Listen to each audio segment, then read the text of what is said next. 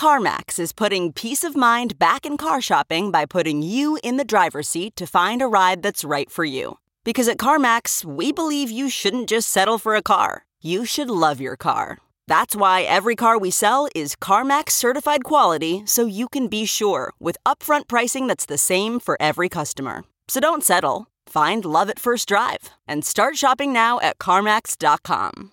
CarMax, the way car buying should be. What makes a life a good one? Is it the adventure you have? Or the friends you find along the way? Maybe it's pursuing your passion while striving to protect, defend, and save what you believe in every single day. So, what makes a life a good one? In the Coast Guard, we think it's all of the above and more, but you'll have to find out for yourself. Visit gocoastguard.com to learn more.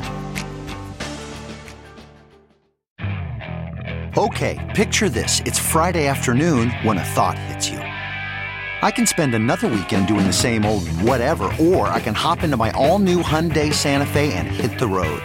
With available HTRAC, all wheel drive, and three row seating, my whole family can head deep into the wild.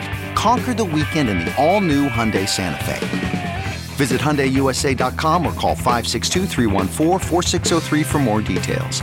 Hyundai, there's joy in every journey.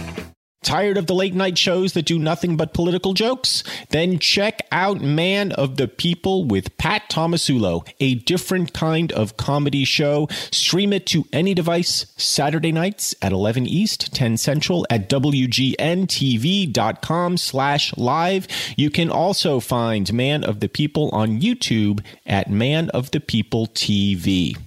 The holidays are coming. Oh, those holidays are coming. Why not give yourself the gift of Stitcher Premium? Get 50% off your first payment for a limited time when you go to StitcherPremium.com and use promo code Friday50 with Stitcher Premium.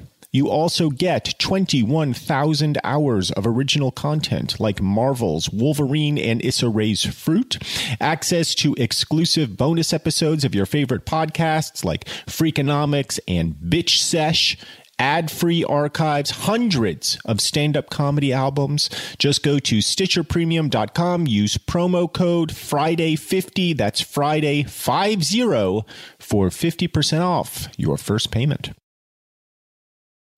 I come to you today from an apropos location, not the Jill Schwartz Memorial Library, as per usual, but from Atlanta, Georgia. Now, why, Michael? Why is Atlanta, Georgia an apropos location for any episode of this podcast? I will explain momentarily. This is Obscure, the podcast in which I read you the obscure out loud and comment on it as I go. I am your host, your friend, your admirer, honestly, your lover of literature, your lover of ears, Michael Ian Black. And I find myself overlooking Midtown Atlanta from the 11th floor of the Midtown Hyatt here, where I have been holed up for the last week shooting a movie that really has no relevance to this podcast, but it does uh, prove that I can get work now and again.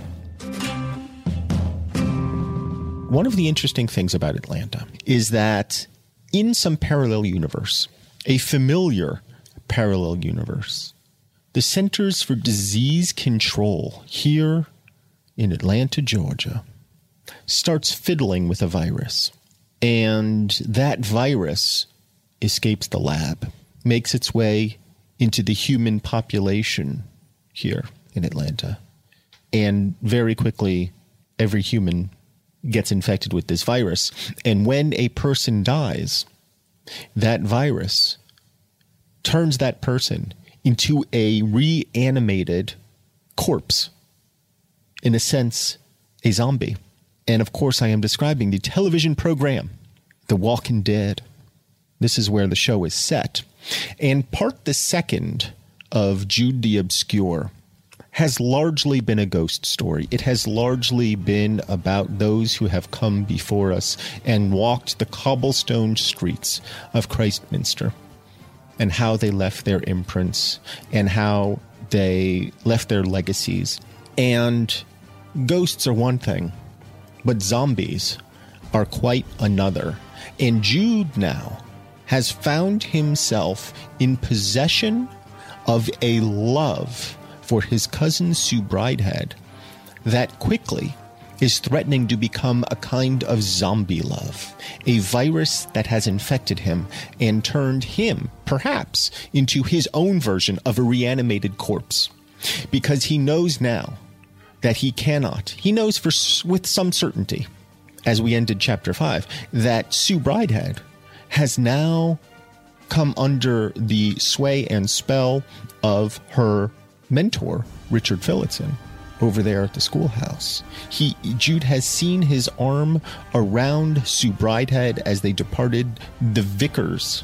He does not yet know why. He has seen the trees weeping for him. He has turned back from that love, which he cannot share. And now that virus is eating away at him as we begin chapter 6. Jude's old and embittered aunt. Oh, good. I like when we meet Drusilla. I mean, talk about a bitch. Jude's, you know, I said it before, I'll say it again. Hardy seems to have a problem with women. It's the Madonna whore thing. You know, we met Arabella, we met his aunt. Those are the only two women really we've met before Sue. Sue is a saint. The other two, not so much. Jude's old and embittered aunt lay unwell at Marygreen. And on the following Sunday, he went to see her, a visit which was the result of a victorious struggle against his inclination to turn aside to the village of Lumsdon and obtained a miserable interview with his cousin, in which the word nearest his heart could not be spoken. And we know what that word is, right? It's this brains brains. And the sight which had tortured him could not be revealed. His aunt was now unable to leave her bed, and a great part of Jude's short day was occupied in making arrangements for her comfort. The little bakery business had been sold to a neighbor, and with the proceeds of this and her savings, she was comfortably supplied with necessaries and more a widow of the same village living with her and ministering to her wants. It was not till the time had nearly come for him to leave that he obtained a quiet talk with her, and his words tended insensibly towards his cousin. And remember, Aunt Drusilla had said, You leave that girl alone, Jude. You don't go near her. And Jude had, had sworn up and down that he would not. And of course, he broke his promise. And he says, Was Sue born here? She was in this room. Wow. They were living here at that time. What made he ask that? Oh, I wanted to know. Now you've been seeing her, said the harsh old woman. And what did I tell ye? Well, that I was not to see her. Have you gossiped with her? Yes. Then don't keep it up. She was brought up by her father to hate her mother's family, and she'll look with no favour upon a working chap like you. A townish girl as she's become by now. I never cared much about her. A pert little thing, that's what she was too often with her tight, strained nerves. Many's the time I've smacked her for her impertinence. ah, Drusilla. Even as she lay dying, she is just one cold hearted gangsta.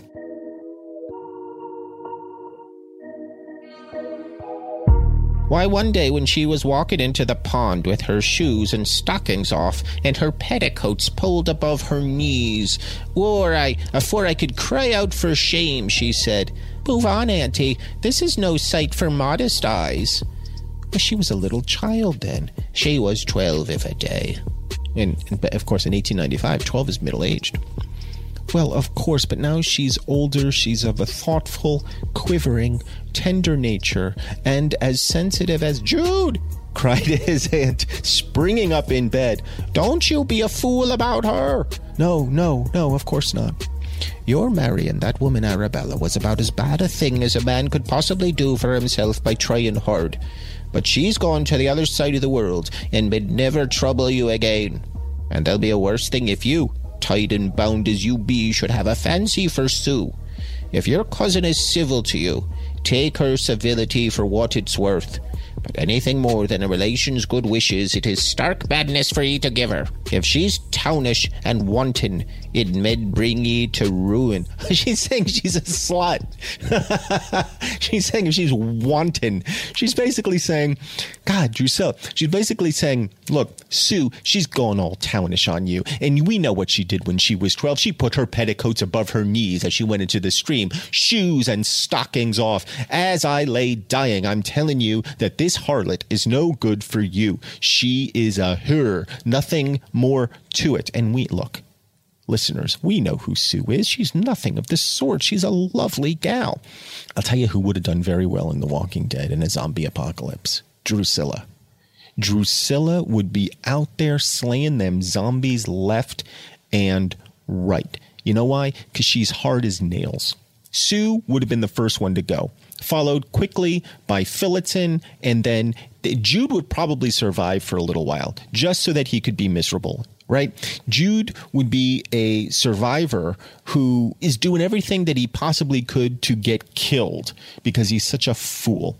But for through through hook and by crook, somehow he will survive and he will see everybody around him that he loves get eaten by these zombies. And then eventually they'll kill him too. So if she's townish at once and it may bring ye to ruin. Don't say anything against her, aunt. Don't, please. A relief was afforded to him by the entry of the companion and nurse of his aunt, who must have been listening to the conversation, for she began a commentary on past years, introducing Sue Bridehead as a character in her recollections.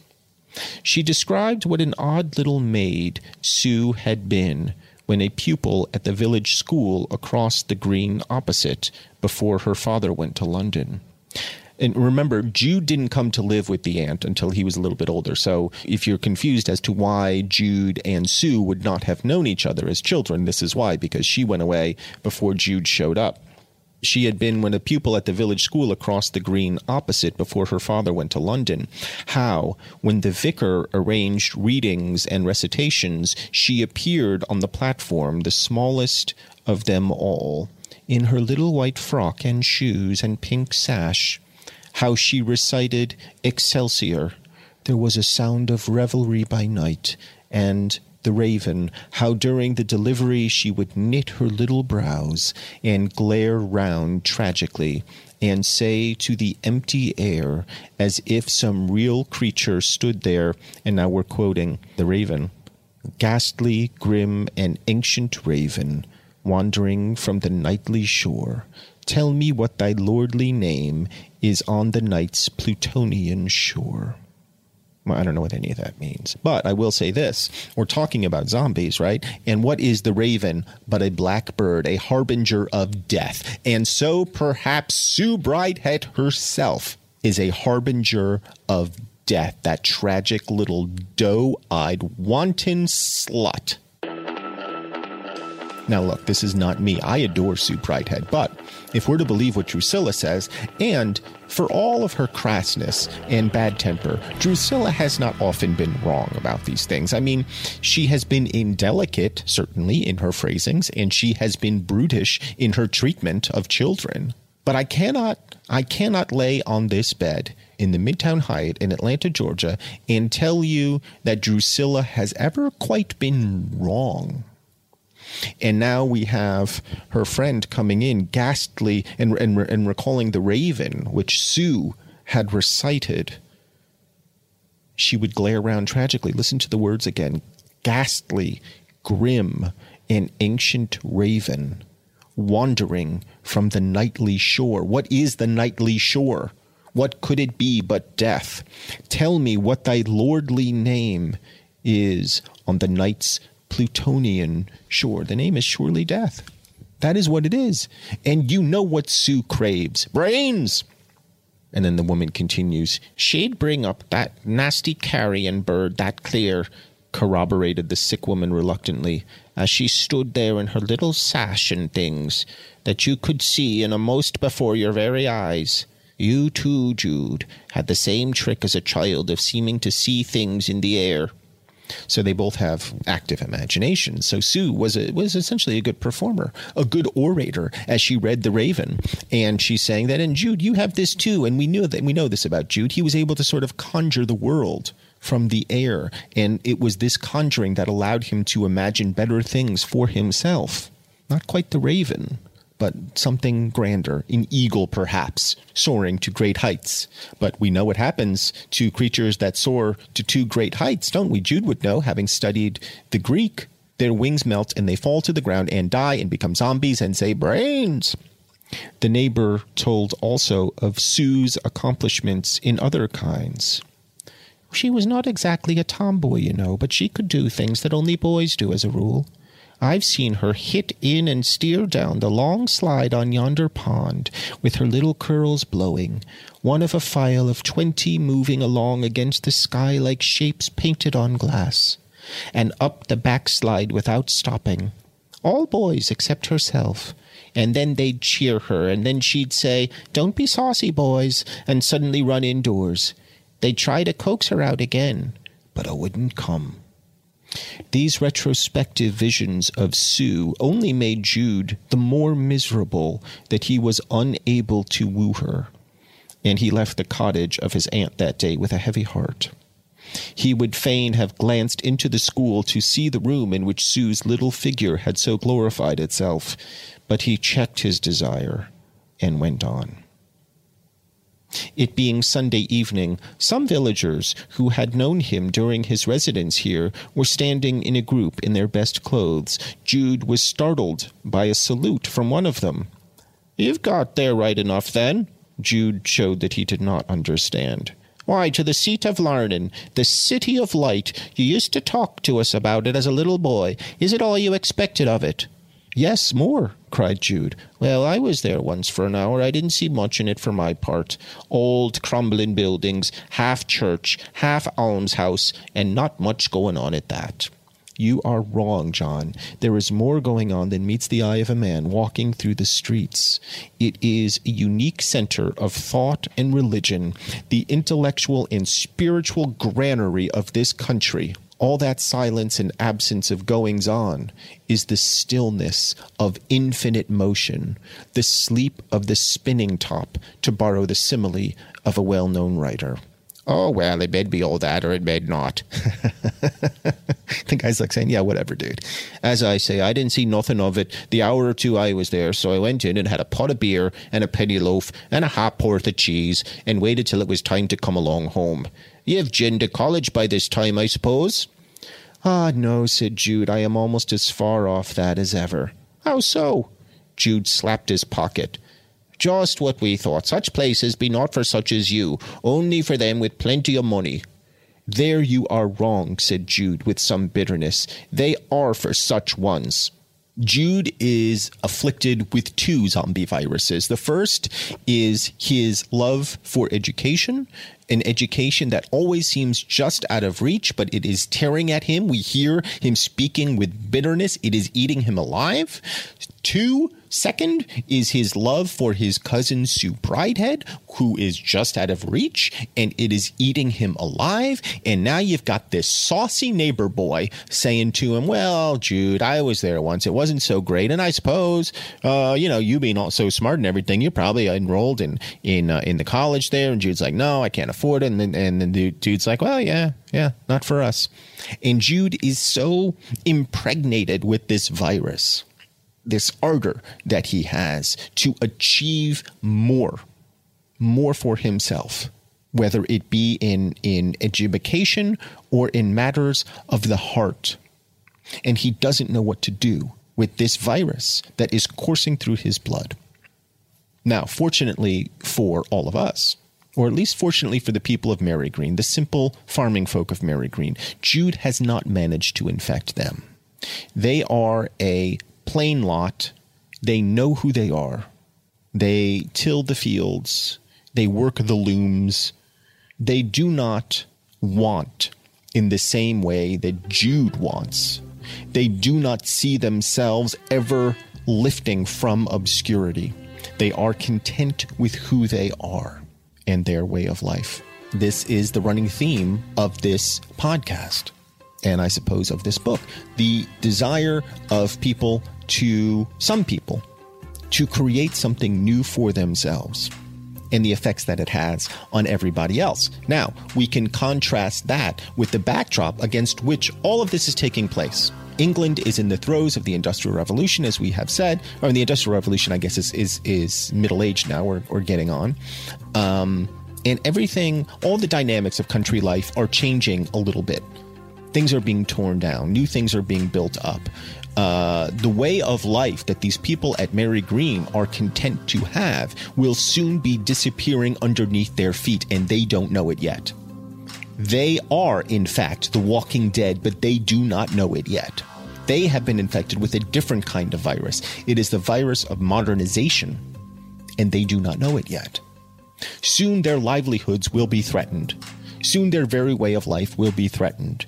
And the only way out for them will be what Jude is trying to do for himself, which is education. Trying to get yourself into better circumstances. And it will not be easy for them, and a lot of them will die. And they will go, uh, they will go the way of the dinosaur. I don't mean that literally. There will always be a kind of uh, underclass. There will always be the working poor, but this kind of idyllic agrarian society that Hardy is painting for us. And by the way, I don't know that Hardy knows this yet as he's writing this book, but I think he's sensing it. They will all be the walking dead soon. They will all be slaves to Negan. Uh, if you watch The Walking Dead, you know who Negan is. But if you don't, he's Margaret Thatcher. Margaret Thatcher's just around the corner, right? And soon they'll all be working for Margaret Thatcher. Speaking of work, am I right? Let's pay some bills, guys.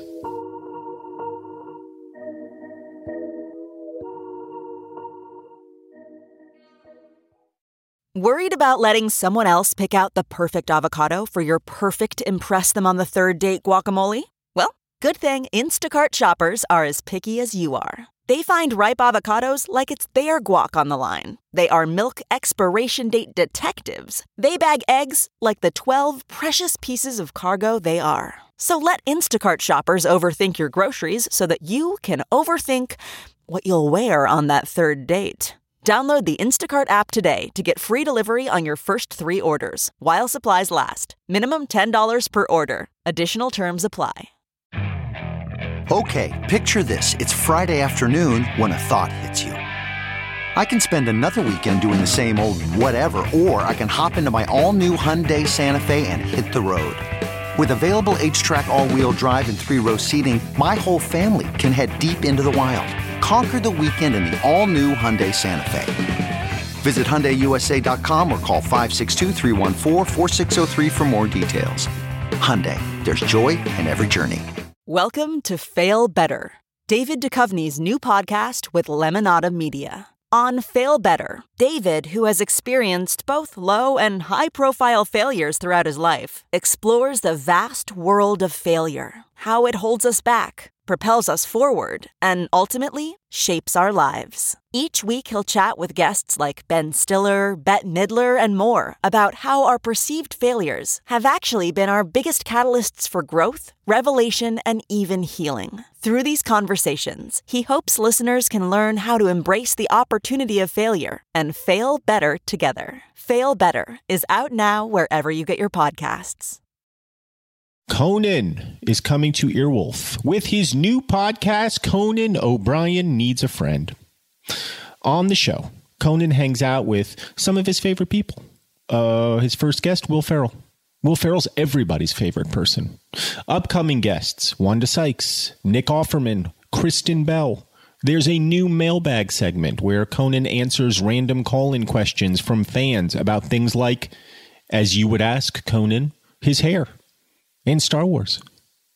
If you like Conan O'Brien, and I'm loath to think of people who don't like Conan O'Brien, although it appears to me that Conan O'Brien doesn't like me because I've never been invited on the show in all the 20 something years that he's been doing it.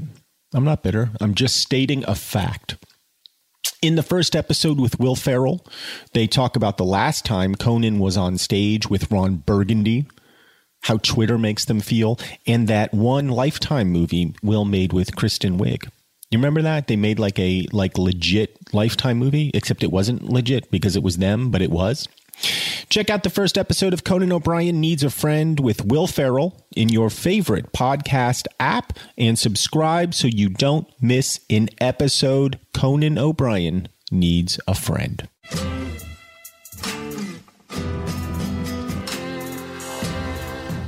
Hi, we're back.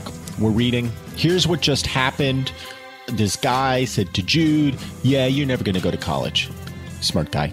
And Jude just said, Wrong. They are for such ones. Still, the remark was sufficient to withdraw Jude's attention from the imaginative world he had lately inhabited, in which an abstract figure, more or less himself, was steeping his mind in a sublimation of the arts and sciences, and making his calling and election sure to a seat in the paradise of the learned. He was set regarding his prospects in a cold northern light. He had lately felt that he could not quite satisfy himself in his Greek, in the Greek of the dramatists particularly.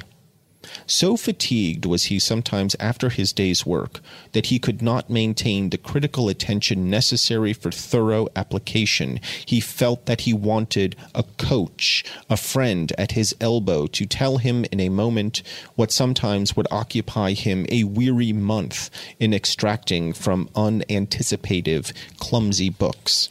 So he wants college. He can't afford it. So he's, he's saying, you know, maybe I just need like a tutor. Can I afford a tutor? It was decidedly necessary to consider facts a little more closely than he had done of late. What was the good, after all, of using up his spare hours in a vague labor called private study without giving an outlook on practicabilities? I ought to have thought of this before, he said as he journeyed back. yeah, I ought to have thought of, like, what's the point? yeah, maybe that is something you should have thought of. Like, yeah, like, why am I doing this? What is the point of all of this learning? What am I trying to achieve here?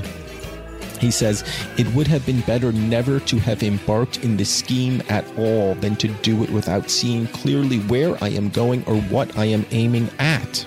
This hovering outside the walls of the colleges as if expecting some arm to be stretched out from them to lift me inside won't do. I must get special information. Well, we're we're we're.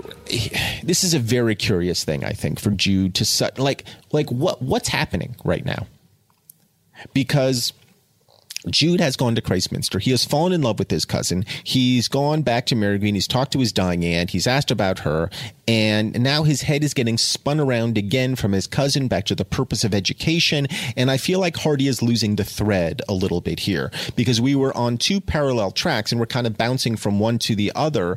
Uh, and it seemed to me that Jude had considered this before. When he was a child, he had considered what he might do with education and he thought he might become uh, a minister of some sort. He might rise to the level of whatever's above minister. I don't know parson, vic- vicar, minister, uh, bishop, cardinal, pope. I don't know what he wants to be. But it seemed like he had his vision laid out for himself. And now with Sue kind of out of the picture realistically for himself, even though he doesn't seem to acknowledge that yet. Maybe education is the only thing he has to seize onto, and that has always been the case. He got waylaid with Arabella, now he's getting waylaid with Sue, but still, this pursuit, this infection, this virus of education has seized his heart and will not let it go.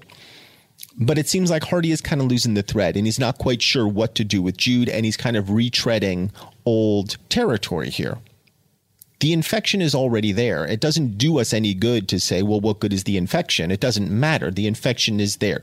Jude needs education. Jude needs to satisfy his curiosity of all things. And for him to now go, well, what's the point in a kind of existential wail? Well, what good is that? It doesn't move the book forward. We know he's going to continue. We know he's going to keep doing this. So shut up, Tom. Get on with the story. Now get on with the story.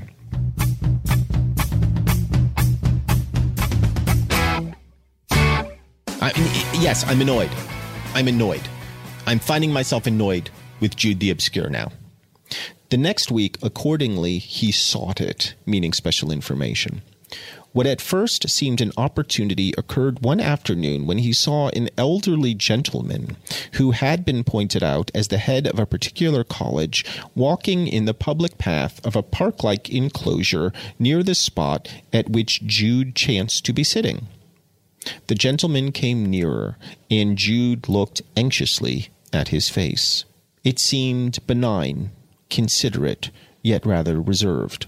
On second thoughts, Jude felt that he could not go up and address him, but he was sufficiently influenced by the incident to think what a wise thing it would be for him to state his difficulties by letter to some of the best and most judicious of those old masters and obtain their advice. He could have skipped this entire paragraph. He could have just said, I need to get special information, so I thought I'd write a letter to the heads of the colleges. I, I mean, I don't know. Yeah, I'm annoyed.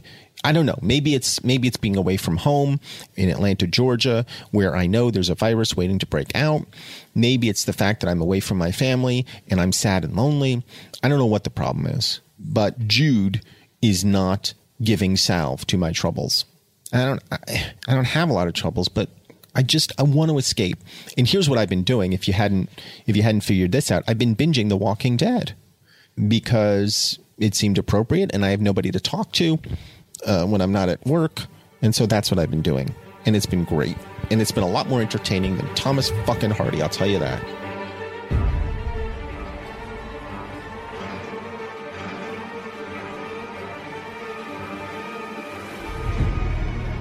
All right, let's take another break, shall we?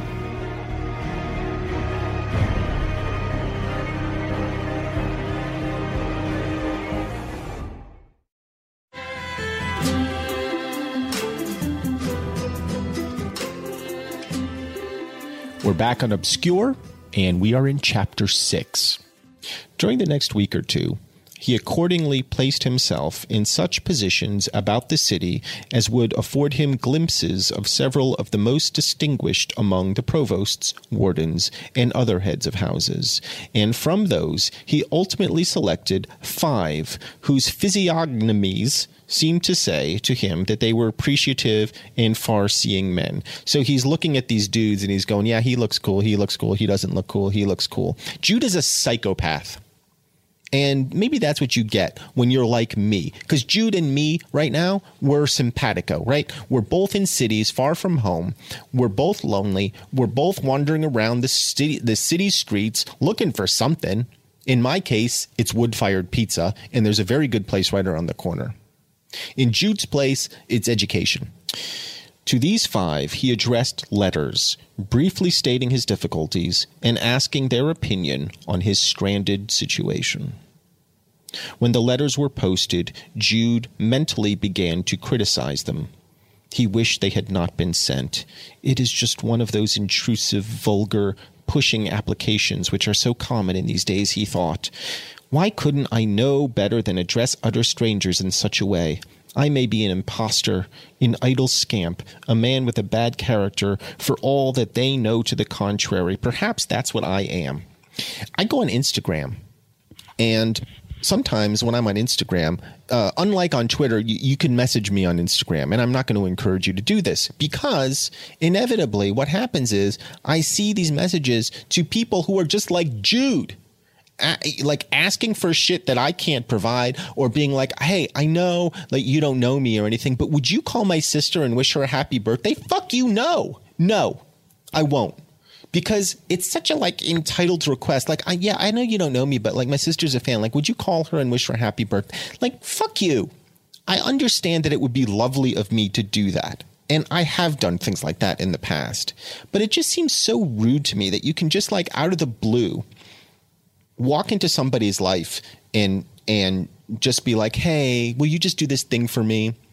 Like I understand kindness and civility and I want all of that and I want to give that. But at the same time, I it annoys me. And maybe I'm just in a foul mood. I've been here a week, and but I had the weekend off, and I drove up to the Cherokee Reservation in North Carolina. It's called Cherokee North Carol, uh, Carolina. And you might say, wow, that's very cultured of you. No, there's a casino there and I wanted to play poker. Um, but on the way back, I stopped at a McDonald's because it was the only thing open and I happened to like their salads. I like the Southwest grilled chicken salad at McDonald's and I don't want to hear boo from you about it. And when I was there, uh, this girl came up to me probably in her, her 22, 23, probably around the age of Sue Bridehead. But unlike Sue Bridehead, this girl had fresh scabs on her face. And my initial instinct, and I think correct instinct, was, oh, she's a meth head. And she came up to me and she said, I know I don't know you. Um, and I thought she was going to say, but I think you're funny. She didn't say that. She said, but can I have five or ten dollars to get home? I'm like, and I said, I'm sorry because I was so annoyed in that moment. Like what? Like it wouldn't have cost me anything to give her five or ten dollars. I mean, it would have cost me five or ten dollars.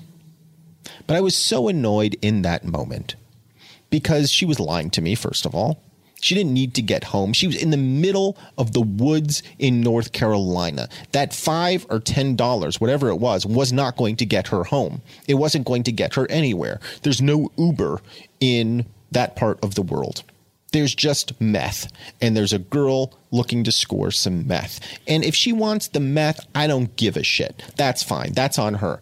And if she wants to scab up her face because she's got the meth itches or whatever the hell they call it that's fine too. But i kind of resented that she felt free to come up to me and ask me for what is a not inconsiderable amount of money five or ten dollars so she can get home and I said, I'm sorry. And I immediately felt terrible that I hadn't given her the money. I would have felt terrible if I had given her the money. Nothing in that situation was going to make it any better for me other than to buy a Big Mac value meal and stuff my face with it. But I didn't do that. I resisted and I resisted getting the ice cream cone for dessert because I adore McDonald's ice cream cones. But I sat there eating my fucking Southwest grilled chicken salad, feeling just awful about me that I had wasted my weekend playing poker at the Cherokee Reservation, that I was in the middle of North Carolina in the middle of the night driving back to Atlanta, that this meth head had come up to me.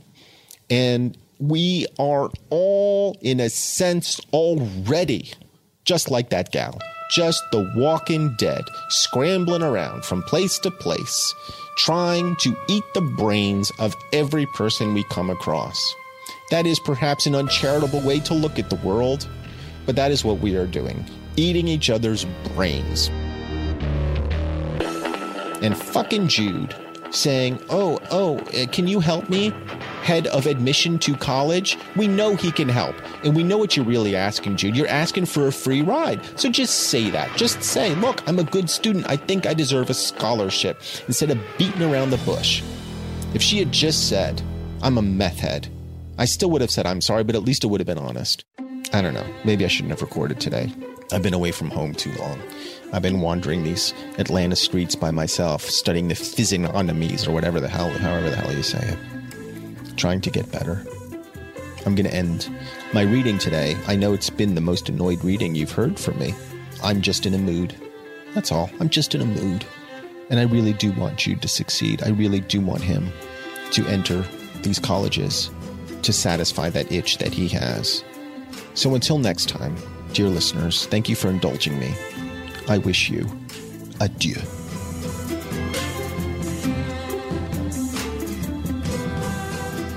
Obscure is brought to you by Earwolf. For more information on Obscure, visit our show page at earwolf.com and be sure to subscribe to Obscure in your favorite podcast app like Stitcher or Apple Podcasts so you don't miss an episode. And you can talk to us at obscure with Michael Ian Black at gmail.com. If you like what you've heard, please write us a nice review on Apple Podcasts. And if you don't, why? Did you make it all the way to the credits? Obscure is produced by Jennifer Brennan, Mary Shimkin, and Robin Lynn, who also mixed and edited today's show with music composed by Craig Wedren. Special thanks to everyone at Earwolf, especially Chris Bannon, Colin Anderson, and the Earwolf engineer team of Brett Morris, Sam Kiefer, and Ryan Connor. If you would like information about sponsoring our show, email hello at midroll.com from the wilds of Connecticut.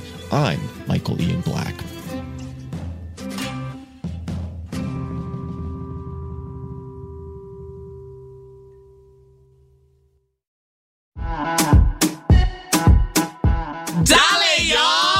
This is Tony Rodriguez. This is Carlos Santos. This is Riza Licea. And this is Oscar Montoya. When our powers combine, we are Spanish Aquí Presents. We have a brand new podcast here on Earwolf bringing you the best of the best of lo mejor of the Latinx comedy. Join us every Tuesday as we chat about what's going on in our lives, Latinx culture, and ¿qué lo que? Lo que nos está picando. Lo que te pica. Don't worry, we'll tell you what that means if you listen. We'll also be joined by a new guest every single week. We'll get to know a little bit more about their lives. Every single week. Uh-huh. And then we'll make them sit back and watch us improvise their lives right back to them. Improvisation. Spanish Aquí Presents premieres July 16th. Subscribe now in Stitcher, Apple Podcasts, or wherever you listen. O donde sea. Spanish Aquí Presents.